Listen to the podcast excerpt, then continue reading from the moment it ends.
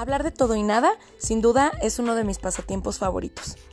Poder aprender, conocer y explorar un tema me encanta. Conocer las experiencias de las personas, aprender a través de ellas o sentirme identificada es algo que creo que me retroalimenta muchísimo.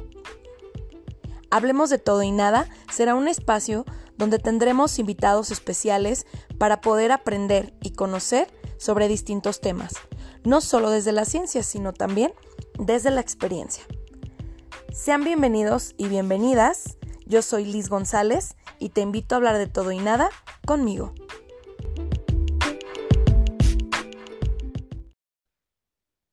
Hola, hola, ¿qué tal? Pues sean bienvenidos y bienvenidas a este nuevo capítulo de Hablemos de todo y nada. Y pues bueno, para quienes es la primera vez que están escuchando este podcast, mi nombre es Liz González y yo estoy súper feliz de que estés este día escuchando este capítulo. Pues bueno, eh, el día de hoy voy a estar con ustedes compartiendo un tema que me parece que, que sigue siendo un poco controversial en algunos aspectos y, que sigue siendo tabú también en muchos otros. Este, aunque estemos en pleno siglo XXI, pues bueno, todavía hay como muchas cosas alrededor de, y eso es respecto a asistir a terapia psicológica. Y entonces, pues bueno, creo que como lo mencionaba hace un momento, aunque estamos en pleno siglo XXI y aunque tenemos un montón de información y acceso a la información, pues sigue siendo un tema muy tabú, sigue siendo un tema que tiene alrededor muchos mitos, pero también muchas realidades y pues bueno, el día de hoy precisamente el tema es ese, mitos y realidades de ir a terapia. Y bueno, pues primeramente creo que si habláramos de mitos, pues podríamos pasar aquí muchos capítulos hablando sobre el tema, porque aún existen muchísimos mitos alrededor de esto. Algunos muy irracionales todavía, algunos muy desde la desinformación, pero bueno, lo importante es ahora conocerlos porque si tú alguna vez has considerado ir a terapia, pues creo que esto puede desmitificar un poco las creencias que tengas. Siempre me dicen, ah, bueno, Liz, pues es que tú eres psicóloga y por eso seguramente hablas de ¿por qué sí ir a terapia? Y digo, no, desde ahorita les quiero mencionar que quiero compartir esto desde mi experiencia como paciente, no como psicóloga. Claro, como ser humano, yo le recomendaría a todo mundo que todo mundo vaya a terapia porque sin duda es algo que nos puede brindar muchísimas herramientas para nuestra vida cotidiana. Pero, pues bueno, eh, lo quiero compartir más desde cuál ha sido mi realidad. Quiero compartirles el día de hoy cuáles son los mitos que yo más frecuentemente escucho y cuál ha sido mi realidad de asistir a un proceso. Si hablamos de realidades, yo creo que existen realidades desde la ciencia, pero también existen experiencias individuales. Entonces, cada persona seguramente, dependiendo el tipo de proceso que ha tenido y demás y su propia historia, pues podríamos compartir aquí un montón de experiencias desde nuestros propios procesos personales. Entonces, pues bueno, vamos comenzando con el primer mito y que es el que más resuena, el que más escucho y que incluso lo sigo viendo ya, ya ahora un poco también en memes, pero, pero igual siguen estando ahí o siguen haciéndose presentes, ¿no? Entonces, el primero es ir a terapia es para locos. Y pues bueno, creo que ese es el, el que genera más conflicto, ¿no? Ay, no, pues yo no estoy loca, porque voy a ir a terapia? O sea, no, yo lo puedo hacer sola y no, no, no necesito ir porque mi salud mental está bien. no, no estoy loca como para que me, me ingresen en un centro de atención psiquiatra y, y demás. Y, y bueno, digo que, que también ahí, este, paréntesis, la psiquiatría no es para locos tampoco, este, pero ya en, ya para anexarnos en un centro, pues a lo mejor es que nuestra funcionalidad ya implica que necesitemos que alguien nos, esté cuidando, ¿no? Entonces, no tiene nada que ver con eso, al contrario. Ir, ir a terapia, perdón, no es para locos. La verdad es que yo de manera muy personal siempre he creído que vivir con nuestras heridas, sin sanar, con miedos, con problemas de autoestima, con problemas de ansiedad, de depresión, de duelos inconclusos, este, no sé, problemas de pareja, problemas de confianza en nosotros mismos. Bueno, podríamos aquí desglosar tantos, tantos posibles motivos de consulta. Este, para mí vivir con todo eso y no resolverlo y estarlo cargando todos los días y que nos siga generando conflictos a cada momento, eso sí está de locos, definitivamente.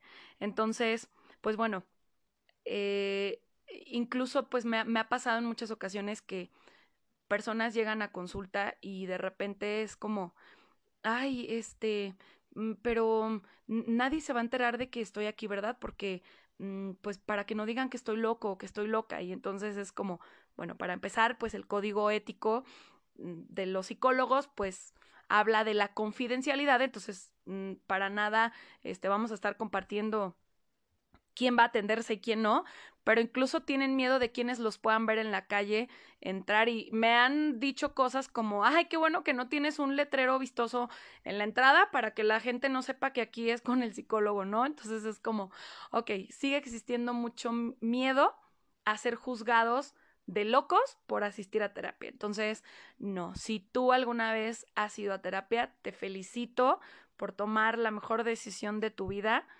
porque sin duda ir a terapia es una maravilla, o al menos esa ha sido mi experiencia, espero que para, para ti que me escuchas también. Y si alguna vez te ha llamado la atención y sientes que necesitas hacerlo, pues adelante, busca este lo que sea, la que sea la mejor opción para ti, trabaja sana y pues a darle, ¿no? Bueno, eh, otro de los mitos es que la terapia es únicamente para las personas que son débiles de carácter o que son débiles emocionalmente. Y pues bueno, otro mito totalmente porque no es un significado de debilidad ni emocional ni de ningún otro tipo el atrevernos a reconocer que necesitamos ayuda. Eso no es una señal de debilidad en lo absoluto. En muchas ocasiones aprendemos a sobrevivir lamentablemente. Estamos eh, pasando situaciones y claro, nuestro instinto de supervivencia nos lleva a salir de muchas situaciones, pero a lo mejor a veces ya desde el desgaste, a veces ya desde las carencias, desde el decir, híjole, ya no puedo, estoy agotada, estoy cansada, cansado, y, pero vamos sobreviviendo, ¿no? Entonces, pues el reconocer que sí puedo, pero que me caería de maravilla que alguien me acompañe en el proceso. Dijo, híjole, o sea, eso es de gente chingona. Y digo, y no quiero decir que si tú nunca has ido a terapia no lo seas. Al contrario, qué padre que, que hayas aprendido a sobrevivir, pero si algún día reconoces que necesitas que alguien te acompañe en algún proceso, no eres débil, eres muy fuerte y eres muy valiente por atreverte a tomar esta decisión. Entonces, cuando entramos en un proceso de terapia podemos potenciar nuestras herramientas si nos atrevemos a vivir un proceso. Entonces, esa parte es súper, súper importante. Eh, otro punto que siempre se menciona es el, ah, bueno, yo voy a ir a tomar terapia para resolver rápido mis problemas.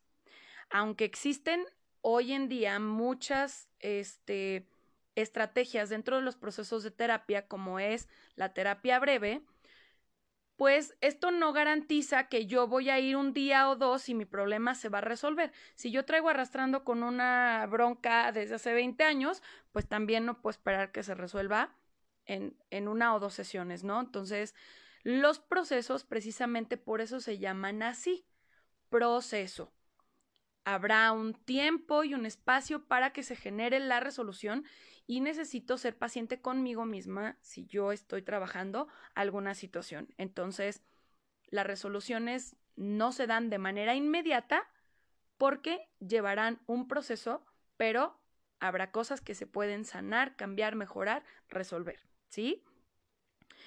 Otro punto que escucho mucho es que los psicólogos o los terapeutas dan consejos y te dicen lo que quieres escuchar, pero además lo que debes hacer. Entonces, pues bueno, eh, completamente mito. Los psicólogos no dan consejos, en ocasiones no van a decirte lo que quieres escuchar y no van a decirte cómo vivas tu vida. Vámonos por puntos. Primero, el psicólogo acompaña, orienta y apoya, pero no aconseja. ¿Por qué no aconseja? Porque si yo te voy a dar un consejo, entonces ese consejo irá cargado de un montón de cosas, entre ellas juicios, historia personal, creencias y demás. Entonces, si yo te doy un consejo, pues va a ir lleno de toda mi cosecha, ¿no? Entonces, para nada va por ese lado. Eh, el punto de que nos digan o no lo que queremos escuchar, pues bueno, digo, a, mí lo, lo, voy a reconocer como paciente, me llegó a suceder, sobre todo las primeras veces que yo asistí a terapia, este, cuando era estudiante todavía, pues yo iba esperando que, el, mm, que mi terapeuta me dijera, sí, Liz, toda la gente te ha hecho daño a ti, tú eres, este, la santa aquí y los demás tienen toda la culpa de lo que, de lo que te pasa y de lo que sucede, ¿no? Y entonces, pues había situaciones en las que pues sí, me hacía falta asumir la responsabilidad, pero lo reconozco y me confieso que como paciente sí llegué a esperar que, que mi terapeuta, que por cierto la, la quiero mucho, este, me dijera, sí, Liz, todos tienen la culpa menos tú. y entonces, pues no, no siempre pasa. O sea, sí habrá situaciones en las que las personas son responsables, pero pues yo también tengo que asumir mi responsabilidad en muchas situaciones.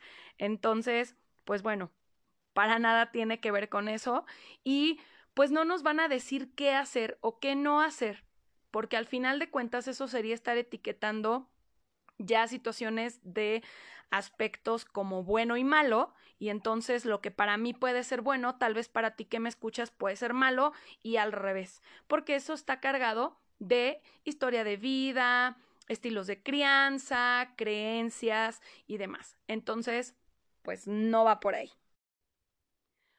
Otro punto que escucho mucho y que incluso me lo han preguntado mis consultantes es si yo les puedo dar algún tipo de medicamento. Y entonces, ni los psicólogos ni los psicoterapeutas estamos capacitados para medicar, ¿sí? Para eso existen los psiquiatras, que son los especialistas en dar un acompañamiento desde la parte médica, ¿sí? Nosotros tenemos que tener una preparación y conocimiento de los medicamentos porque en ocasiones los consultantes están utilizando algún medicamento psiquiátrico y pues hay ciertas situaciones que debemos conocer en cuestión a comportamientos, por ejemplo, las personas que consumen este alguna especie de medicamento para poder dormir y demás, pues genera situaciones como aletargamiento, falta de concentración, entre otras cosas, por darles un ejemplo. Pero nosotros no somos los indicados para medicar solamente para canalizar. Por ejemplo, en el capítulo anterior, pues hablábamos de la ansiedad.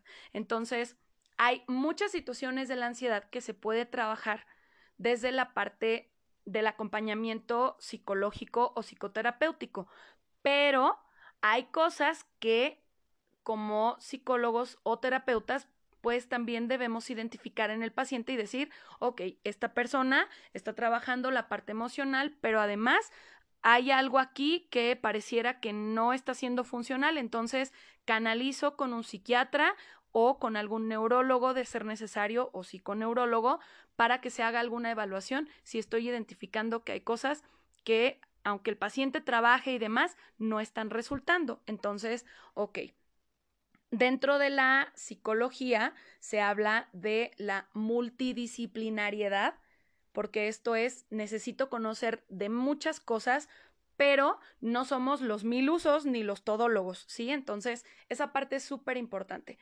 Mi psicólogo, mi terapeuta, si no tiene una formación psiquiátrica, no es quien para medicarme, ¿sí? Entonces, bueno, para que lo tengan ahí también como dato y creo que ese es un dato súper valioso y súper importante que necesitamos conocer como consultantes.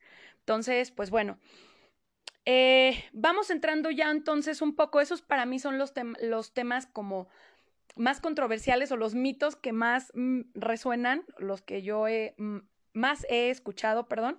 Entonces, pues bueno, este punto importante saber los psicólogos también tomamos terapia, los terapeutas también toman terapia, o sea, necesitamos estar en constante trabajo personal para poder dar un acompañamiento adecuado a quienes van con nosotros.